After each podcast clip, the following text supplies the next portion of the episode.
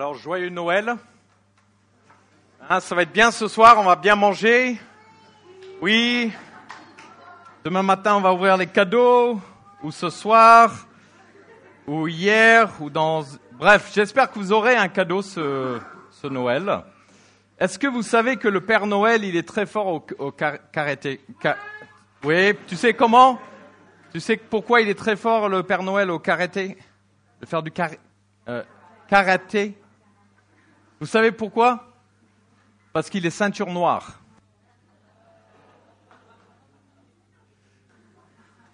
Un grand frère, un petit frère, ils étaient là, tranquilles, en train de prier quelques jours avant Noël. Et le petit frère, il a, il a commencé à prier en disant euh, Dieu, euh, j'espère que ce Noël, j'aurai un camion Dieu, j'espère ce Noël, j'aurai mon ballon de basket que j'ai toujours voulu. Dieu, j'espère ce Noël, j'aurai... Et il n'arrêtait pas de monter le ton. Et le grand frère, il dit, hé, hé, calme-toi. Dieu, il t'entend. T'as pas besoin de crier. Dieu, il t'entend. Et le petit frère, il a dit, oui, mais papa et maman, ils ont besoin de m'entendre aussi. Ok, j'espère que vous aurez un cadeau ce Noël. Quelque chose qu'on aime bien faire avec le groupe de jeunes chaque année et chaque année, voilà, c'est un régal, c'est que chacun amène un petit cadeau et entre guillemets, on le met au milieu et chacun peut choisir un cadeau et ensuite faire un échange. Euh, mais c'est vraiment sympa. Alors c'est toujours intéressant pour savoir qu'est-ce que les uns et les autres amènent comme cadeau pour partager. Alors moi, je suis tombé sur un énorme bidon plastique à peu près cette taille-là, qui était rempli de, petits nounours, euh, chocolat, et que je me suis régalé. D'ailleurs, je vois bien qui l'a ramené pour moi. C'était voilà. Mais je suis tombé là-dessus et c'était un régal. J'étais content. Il y avait d'autres personnes qui sont tombées sur d'autres cadeaux. Et on voyait que voilà, ils ont, ils ont regardé le cadeau, ils ont dit, c'est intéressant ça veut dire c'est nul. Voilà. Ou ça m'intrigue. D'autres ont oublié des cadeaux. Là, il fallait vite remplacer par d'autres cadeaux. Bref, c'est un moment vraiment, on va dire, rempli de joie de partager des cadeaux, de recevoir des cadeaux. Et bien sûr, comme Hervé vient de prier, on connaît celui qui donne le meilleur cadeau, qui est Dieu lui-même. Mais je ne sais pas si vous vous attendez un cadeau ou pas ce Noël, ou si vous êtes juste comme euh, euh, Mariah Carey, où vous êtes là en train de chanter All I want for Christmas is you. Ah, voilà. Peut-être vous voulez juste chanter ça ce Noël en regardant quelqu'un que vous aimez. J'ai pas besoin de cadeau, j'ai juste besoin que, tu, que toi tu sois à côté de moi. Mais je pense beaucoup d'enfants, si vous vous réveillez demain matin et qu'en dessous du sapin, il n'y a aucun cadeau, vous risquez d'être un petit peu triste. Vous risquez de dire, attends, ça vaut pas le coup là. Parce que Noël sans cadeau, voilà, il manque quelque chose quand même. Dieu lui-même, c'est celui qui donne tous les cadeaux.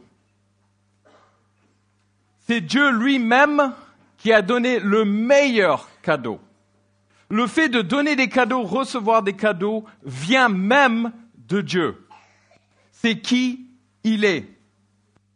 Ça a été cité dans cette prière, Jean 3,16. Dieu donne son unique Fils, Jésus-Christ.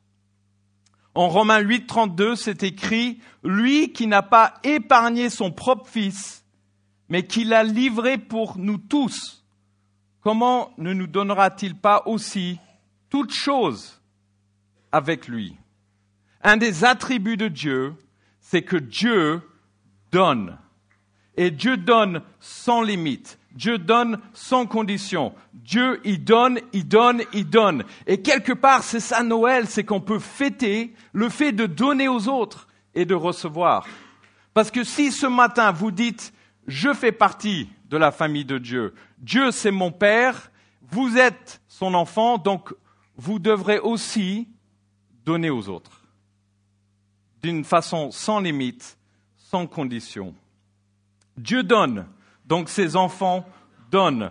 Vous savez, même à chaque fois que quelqu'un vous donne quelque chose, qu'il soit chrétien ou pas chrétien, font partie de la famille de Dieu ou pas, même au fond de eux, le fait qu'ils donnent, c'est un petit symptôme, un petit, on va dire, un, petit clin d'œil, parce que ça vient de Dieu. Ça ne vient pas de leur bonne volonté. Il y a quelque chose dans chacun de nous où on donne aux autres, et ça, c'est une représentation de qui est Dieu. Dieu donne. Alors le texte de ce matin, on arrive devant une scène où on a des mages qui vont offrir et qui vont donner des cadeaux à Jésus. On va regarder en particulier quels sont ces cadeaux. Pourquoi ce scène, entre guillemets, qui est, qui est donnée devant nous, ça représente quoi? Donc on va regarder en détail cela, mais avant, on va le lire. Donc ça se trouve dans nos Bibles en Matthieu chapitre 2, les premiers 14 versets. Je vais le lire, ça va aussi être mis sur l'écran. Essaye de juste repérer les deux, trois éléments par rapport au cadeau, par rapport à ce scène qui se passe. Pourquoi c'était important de mettre ça dans la Bible? Matthieu chapitre 2, le verset 1. Jésus naquit à Bethléem, en Judée, à l'époque du roi Hérode. Or, des mages venus d'Orient arrivent à Jérusalem et dirent, Où est le roi des Juifs? Qui vient de naître En effet, nous avons vu son étoile en Orient et nous sommes venus pour l'adorer. Quand le roi Hérode apprit cela, il fut troublé et toute Jérusalem avec lui. Il rassembla tous les chefs des prêtres et spécialistes de la loi que comptait le peuple et leur demandait où est le Messie où le Messie devait naître. Ils lui dirent, à Bethléem en Judée, car voici ce qui a été écrit par la prophète. Et toi, Bethléem, terre de Juda, tu n'es certes pas la plus petite parmi les principales villes de Juda, car de toi sortira un chef qui prendra soin d'Israël, mon peuple. Verset 7. Alors Hérode fut appelé en secret les mages il s'informa soigneusement auprès d'eux du moment où l'étoile était apparue. Puis il les envoya à Bethléem en disant Allez, prends des informations exactes sur le petit enfant. Quand vous l'aurez trouvé, faites-le moi savoir, afin que j'aille moi aussi l'adorer. Après avoir entendu le roi, ils partirent. L'étoile qui avait vu en Orient allait devant eux jusqu'au moment où, arrivé au-dessus de l'endroit où était le petit enfant, elle s'arrêta. Quand il aperçut l'étoile, il fut rempli d'une très grande joie.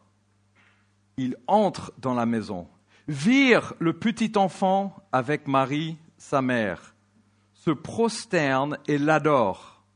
Ensuite, ils ouvrirent leur trésor et lui offrirent un, cadeau de l'or, de l'encens et de la myrrhe.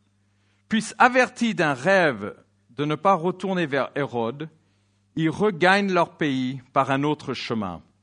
Lorsqu'il fut parti, un ange du Seigneur apparut dans un rêve à Joseph et dit, Lève-toi, prends la petite enfant et sa mère, fuis en Égypte et reste jusqu'à ce que je te parle, car Hérode va rechercher le petit enfant pour le faire mourir. Joseph se leva, prit de nuit la petite enfant et sa mère, et se retira en Égypte. Voilà l'histoire des cadeaux de Noël. On voit qu'il y a des personnages qui s'appellent des mages, des mages d'Orient. Qui sont ces mages? Peut-être ce sont des princes, des prêtres, des magiciens, des astrologues. Ce qui est sûr, c'est qu'ils sont venus de loin, ils sont venus de l'Orient, ils avaient une connaissance dans l'astronomie parce qu'ils ont suivi une étoile. On estime qu'il vient de cette région qui s'appelle Perse, ça peut être Irak, Iran. Donc ils ont traversé un désert pendant plusieurs mois, voire peut-être une année, et ils arrivent finalement à cet endroit où l'étoile reste au-dessus d'une petite maison. Ces mages, ils étaient combien? Est-ce que le texte biblique nous indique combien ils sont? Traditionnellement, on dit qu'ils sont trois. Mais dans la Bible, c'est pas écrit qu'ils sont trois. Peut-être ils sont deux, peut-être quatre, peut-être dix, on ne sait pas. Donc, on a un certain nombre de mages qui sont là, qui sont des princes de lointaine, qui viennent, et ils viennent avec un objectif, c'est d'apporter quoi? Trois cadeaux. Trois cadeaux qu'ils vont remettre à Jésus. Jésus, il a quel âge? Quels sont les quelques mots qui nous indiquent l'âge de Jésus ici? Est-ce que c'est un bébé? Non. Le terme souvent qui est employé, c'est un petit enfant. Peut-être un, voire deux ans déjà. Donc ces mages arrivent avec des cadeaux et ils sont en face d'un petit enfant. Ce n'est pas un langage d'une crèche, ce n'est pas un langage d'une étable, il est dans une maison, il est en train de bouger un petit peu partout et ils sont présents. Alors j'aimerais voir avec vous maintenant trois aspects de ces cadeaux, de cette scène qui est devant nous. Le premier, c'est qu'on a, alors le terme pour vous les enfants, restez avec moi, préfiguration. OK? Qu'est-ce que c'est? Alors tout simplement, c'est une scène qui va préfigurer quelque chose d'autre qui va arriver dans l'avenir. Donc on a des mages, on a des cadeaux et on a Jésus. Et cette image, c'est quelque chose que plus tard, on va le revoir mais d'une autre dimension, une autre scénario beaucoup plus glorieuse. Préfiguration. Si vous voulez, c'est un petit peu comme vos calendriers d'avant.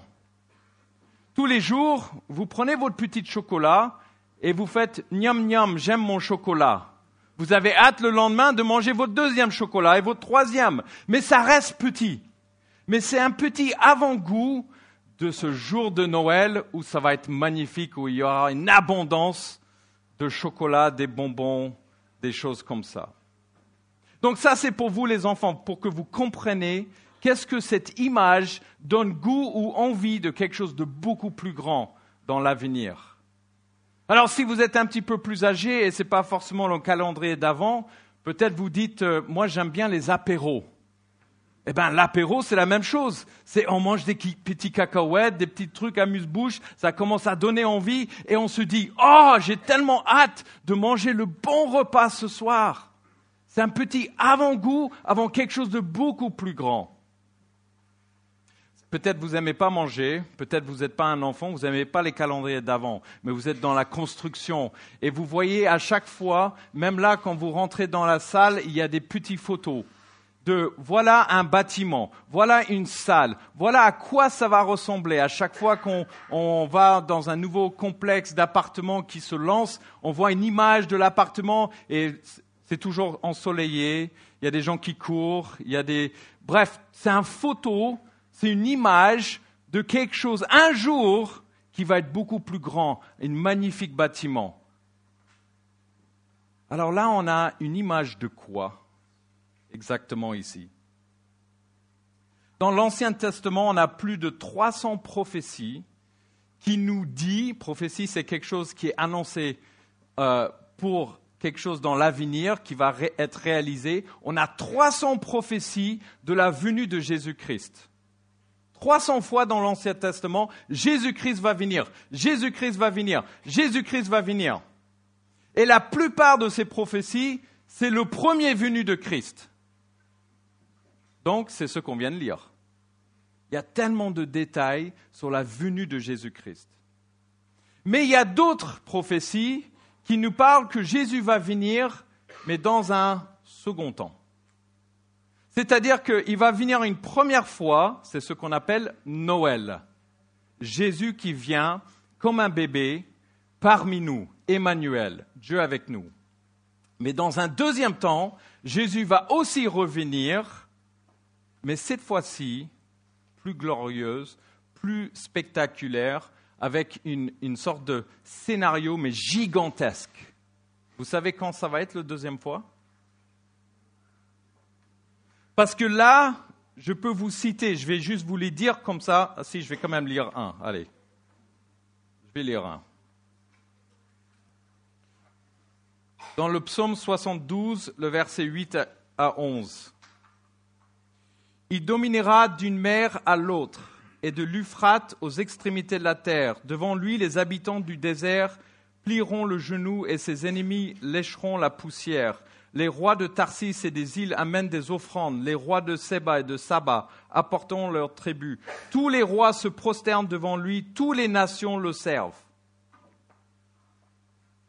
Qui est présent dans le scénario que je viens de lire en Matthieu 2 Est-ce que tous les rois étaient présents, pliés le genou devant Jésus?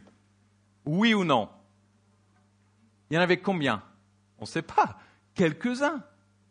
Il y avait quelques princes de l'Orient qui étaient présents pour plier leurs genoux, pour adorer Jésus-Christ. Mais le roi Hérode n'était pas présent, ni tous les autres rois du monde entier, ni tous les ennemis. Donc ça va arriver quand? Mais un jour, le texte nous dit dans le psaume, tout le monde, le monde entier va fléchir le genou et adorer Jésus-Christ. Quand est-ce que ça va arriver, ce deuxième temps? Le premier temps, c'est Noël. C'est Jésus qui est venu comme un bébé. Mais le deuxième temps, quand Jésus revient, il ne va pas arriver comme un bébé. Vous savez, le monde est en train de devenir fou, ça a toujours été fou, et c'est en train d'empirer, empirer, empirer, jusqu'à un moment, ce n'est pas pour rien qu'on a sur notre télé tout ce qui se passe en Israël, en Gaza, dans tout. C'est pas pour rien que le monde entier est focalisé dans ce petit endroit du monde. Vous savez pourquoi? Parce que ça va terminer là.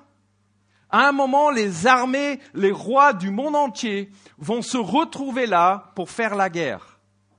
Et à ce moment-là, quand tout aurait pété, quand tout, il y aura tellement de sang qui, qui va couler, Jésus va débarquer il va débarquer, il va poser ses deux pieds sur le mont des Olives et juste d'une une petite simplicité, il va juste faire ça.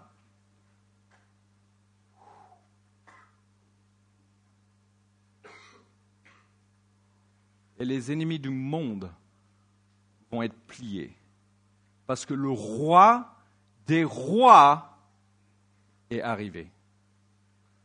Tous les rois, tous les princes, tout le trésor du monde va être ses pieds. Le deuxième venu de Christ. Et donc on a une image, on a une préfiguration de ce moment-là. Donc vous savez ce qui se passe dans le monde? Ça ne m'inquiète pas. Parce qu'on a un roi qui nous dit qu'il va arriver et qui va mettre la paix totale. Et tout le monde va plier les genoux on a une préfiguration. Ces cadeaux, cette scène nous envoie vers le deuxième retour de Christ. Alors concrètement, pour chacun de nous ce matin, qu'est-ce que ça veut dire? Ça veut dire tout simplement oui. Pense à Jésus, le petit Jésus, dans une crèche. Mais oublie pas où il est né. C'est le moment où Jésus est venu comme un servant. C'est le moment où Jésus est venu pour nous sauver. C'est le moment où Jésus est venu pour se mettre à notre niveau, pour te comprendre, pour aller au bout du péché, pour nous sauver. Jésus est venu pour nous sauver. C'était le but de son premier arrivée. Mais le deuxième arrivée de Jésus, ça va être pour régner. Donc oui, pense au petit Jésus. Pense à... Mais oublie pas qu'il est né au milieu des animaux. Vous, aimez aller à la ferme? C'est un truc qui arrive à la ferme, c'est que ça pue. Des vaches font caca. C'est un petit peu sale. Je vous garantis, si vous allez à une ferme et vous faites Waouh, c'est cool, je vais, manger mon repas de Noël ici, ben vous allez faire Oh, oh Donc il faut juste imaginer Dieu lui-même, en Philippiens 2, il dit c'est dépouillé il s'est mis à notre... Il est, il est resté Dieu, mais il s'est mis à notre niveau pour nous comprendre, pour être notre sauveur. Là, il y a quelques mages de lointaine qui ont compris. Alors je ne sais pas jusqu'à quel niveau ils ont compris ou pas, mais ils ont quand même suivi une étoile qui les amène au-dessus de Jésus. On a une préfiguration. Ces cadeaux nous envoient vers un deuxième retour de Christ qui va être gigantesque et glorieux. Je ne sais pas si vous avez remarqué à la fin de ces quelques versets, on arrive à un deuxième point sur ces cadeaux, c'est la providence de ces cadeaux. Providence veut dire quelque chose supérieur, divin, qui gouverne le monde, qui veille sur le destin des individus, quelque chose un petit peu au-dessus de nous-mêmes, qui, dirige et qui contrôle la providence par Dieu. Là, le texte nous dit dans le verset 11 qu'ils ont apporté, attends, je vais retourner en Matthieu 2, on peut peut-être même le, le remettre, euh, le verset 11. Ils ouvrirent leur trésor. On va dire il y avait une quantité. Il y avait, c'était un trésor. Ce n'était pas juste un petit cadeau. Versets 12, 13 et 14, on voit que Hérode veut tuer les bébés, veut tuer les petits-enfants. On voit que Joseph et même les mages avant, ils, ont, ils étaient contactés par Dieu pour dire fuis, pars d'ici. Et donc Joseph, Marie et leur petit enfant Jésus, il fallait qu'ils fuient, il fallait qu'ils aillent en Égypte. Et tout voyage coûte de l'argent. Et là, on voit bien que à un moment souverain, Dieu a pourvu pour leurs besoins. En amenant ces cadeaux au moment précis où justement il ne fallait pas traîner, il fallait dépêcher pour descendre en Égypte à cause des problèmes avec Hérode. On sait que la famille de Jésus, Joseph, c'était une famille pauvre. On sait ça parce que quand ils sont venus pour donner un petit peu leurs offrandes, ils donnaient deux pigeons. C'était un petit peu l'offrande du pauvre qui ne pouvait pas donner plus. Donc on est dans une famille pauvre, modeste, qui n'avait pas beaucoup de ressources, mais Dieu, à un moment précis, a pourvu à chaque détail, à chaque besoin qu'ils avaient. C'est orchestré par Dieu.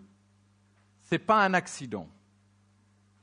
Tout a été prévu. Je ne sais pas pendant cette saison de Noël, pour vous, quelle est votre situation aujourd'hui? Là où il y a un manque. Peut-être ce n'est pas des choses matérielles, mais là où il y a une vide, il y a un manque. Juste sache que ces cadeaux nous montrent que Dieu va pourvoir pour chaque besoin que vous avez.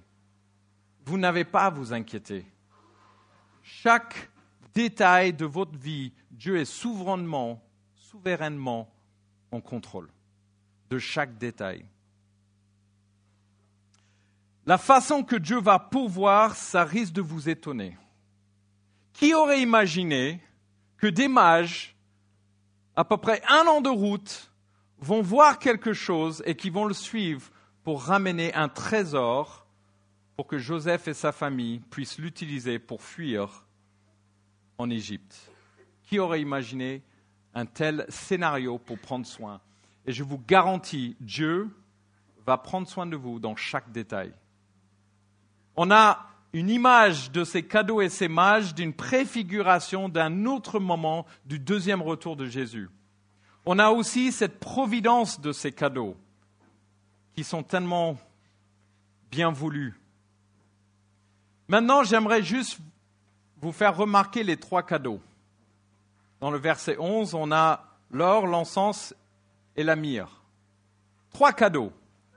Si votre bébé vient de naître et c'est le moment où voilà, on va vous entourer avec plein de cadeaux, euh, est-ce que vous, vous aimerez euh, ces cadeaux? Est-ce que c'est des cadeaux appropriés à donner à un petit enfant? Alors l'or, je pense que les parents seront contents. Ah ouais, l'or? Je sais pas si le gamin d'un an, deux ans, il est content avec un brique d'or. Mais les parents disent Ah oui, c'est le bien voulu, oui, on le mettra pour ses études plus tard. Ok, l'or, je comprends. Allez, dans la poche. L'encens. Petit parfum. Ok, c'est pas mal pour un bébé. La myrrhe. Pas mal. La myrrhe. Vous savez qu'est-ce que c'est la myrrhe C'est une fluide qu'on met sur des, personnes qui sont mortes. Alors là, euh, excuse-moi, euh, les mages, vous êtes trompés. Là, c'est plus agréable. Là, alors, j'étais content, mais là, là, on dépasse les limites, là. Hein. Qu'est-ce que tu m'offres du fluide pour que quand un cadavre est mort, on, le, on met ce fluide sur lui?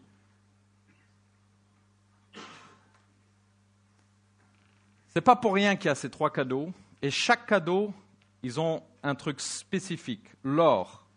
L'or, c'était donné au roi. Donc là, c'est clair. Ils offrent de l'or à un roi, le Fils de Dieu. Quelque part, ça symbolise ou ça indique que Jésus-Christ, c'est le roi. L'encens, c'était un certain voilà parfum ou une odeur qui, a été brûlée dans le temple. En Lévitique 2, on a un petit peu la, description de comment utiliser ce produit. C'était utilisé hors péché. C'est-à-dire, on allumait cet encens pour être reconnaissant à Dieu pour voilà ce, qui se passe. Mais ce n'était pas lié à nos péchés. Et donc, quelque part, en offrant ça à Jésus, ils sont en train de dire qu'il est sans péché. Ils sont en train d'offrir un, parfum à quelqu'un qui est unique, qui est sans péché.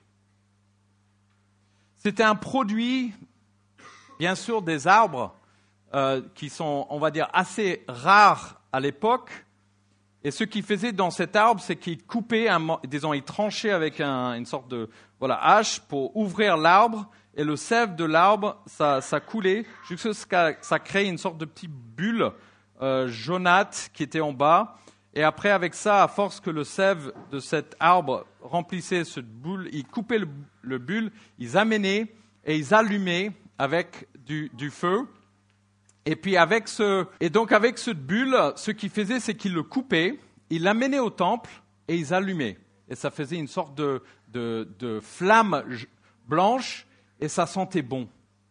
Et donc avec cet encens qui monte, ils étaient là en train de dire, voilà, on, on donne notre reconnaissance à toi. Et donc dans ce deuxième cadeau qui est offert à Jésus, ils sont en train d'indiquer à Jésus, tu es sans péché et tu es le seul qu'on doit adorer et apporter notre louange à toi. Mais maintenant, on arrive à notre troisième cadeau, celle de la myrrhe. La myrrhe, comme je vous ai dit, c'est un produit, et d'ailleurs même Jésus, plus tard, quand il va mourir, ils vont l'utiliser sur son corps. Ils enveloppaient le corps, donc un cadavre, disons, quelqu'un qui est décédé, qui sont là, leur corps, et dès qu'il mettait des, différents tissus sur lui, entre les tissus, il mettait la myrrhe pour que justement un corps, ça sent pas bon. Et c'est pour, entre guillemets, voilà, donner un, minimum de... que ça pue pas trop. Ils offrent ça à un petit enfant qui a un, voire deux ans. Ça indique son destin, ça indique sa mission. Jésus est venu pour mourir, pour nos péchés et pour nous racheter. C'est la mission de Jésus. Et donc on a ces trois cadeaux. On a l'or, il est notre roi. On a l'encens, il est le seul sans péché qui mérite notre louange. Et on a le fait qu'il est venu pour mourir pour nos péchés et ressusciter parce qu'il est Dieu. Donc je vous demande, quels sont les cadeaux que vous voulez offrir à Dieu ce Noël? Vous êtes, j'espère, des mages sages. J'espère que tout le monde ici est sage. C'est-à-dire que vous arrivez à comprendre ce message et réagir d'une façon correcte devant Dieu. Ils ont apporté trois cadeaux. Dans ces trois cadeaux, on a l'évangile. On a Jésus-Christ qui est Dieu, qui est le roi. On a Jésus-Christ qui est sans péché, qui mérite notre adoration. On a Jésus-Christ qui est venu pour mourir et ressusciter pour nos péchés. On a l'évangile dans ces trois cadeaux. Qu'est-ce que vous pouvez apporter à Dieu ce Noël? Quel cadeau vous voulez l'offrir? Prenons chacun. Apportez de l'or. Apportez de l'or à Jésus ce Noël. Alors je ne parle pas de l'or comme eux ils ont apporté. Moi, j'ai que ça, ok? J'ai pas des briques d'or. Mais là, Jésus ne demande pas de l'or. Il demande cette simple question. Est-ce qu'il est roi de ta vie? Comment vous pouvez savoir s'il est roi C'est est-ce que vous l'obéissez? Est-ce que Jésus-Christ est votre roi? Et vous pliez le genou devant lui. L'encens. Est-ce que Jésus-Christ avait une mission de venir et de porter nos péchés? Peut-être vous pouvez donner à Jésus pendant cette Noël, donne-lui, écoute bien, vos péchés. Vous avez déjà pensé à ça? Ce Noël, donne Jésus vos péchés. Parce qu'il est venu pour justement les porter, les prendre. Pourquoi on les garde? Pourquoi on garde ce côté colérique et on dit, ben c'est juste qui je suis? Pourquoi on garde tant de tension dans nos familles? Pourquoi on garde Donnez à Jésus vos péchés. L'encens. Il est sans péché. Il peut le prendre. Ou la mire. Peut-être il faut juste recevoir le cadeau de Jésus ce matin. De recevoir le plus grand cadeau que le monde a connu et qui va connaître. C'est d'être pardonné de ses péchés et de pouvoir vivre avec Jésus pour l'éternité recevez ce cadeau. Il est venu pour mourir, la mire, pour toi. Tout simplement, ça se résume Noël avec cela. Jésus, il t'aime. Individuellement, tout le monde ici ce matin. Jésus t'aime. Et Jésus t'aime tellement qu'il n'a pas juste dit je t'aime, mais il a quitté le lieu céleste pendant cette saison de Noël pour venir humblement, d'une façon tellement petite, euh, mis de côté, comme un petit bébé qui naît parmi nous, pour accomplir sa mission de mourir sur la croix, d'être ressuscité pour nos péchés. Vous voyez la, la grandeur de son amour pour chacun de nous? Jésus t'aime, mais il n'a pas juste prononcé des mots, il a agi sur ce qu'il a dit, qu'il est venu. Est-ce que vous voulez recevoir ce cadeau de Dieu pour vous? Clément, il a reçu ce cadeau. Clément, il va se faire baptiser devant nous ce matin. Et à un moment, on va entendre son témoignage. À un moment, il a compris Noël. Il a compris que Jésus l'aimait et qu'il a donné sa vie pour lui. Et en retour, il a reçu ce cadeau et il a donné le cadeau de ses péchés à Dieu pour qu'il puisse l'enlever de sa vie. Et vous? On va chanter un chant. Et après, on va avoir la joie. Donc le chant, on va faire deux chants. Et ensuite, il va partager son témoignage. Et on va avoir la joie de voir Clément plonger dans l'eau ce matin. Chantons, on va se mettre debout.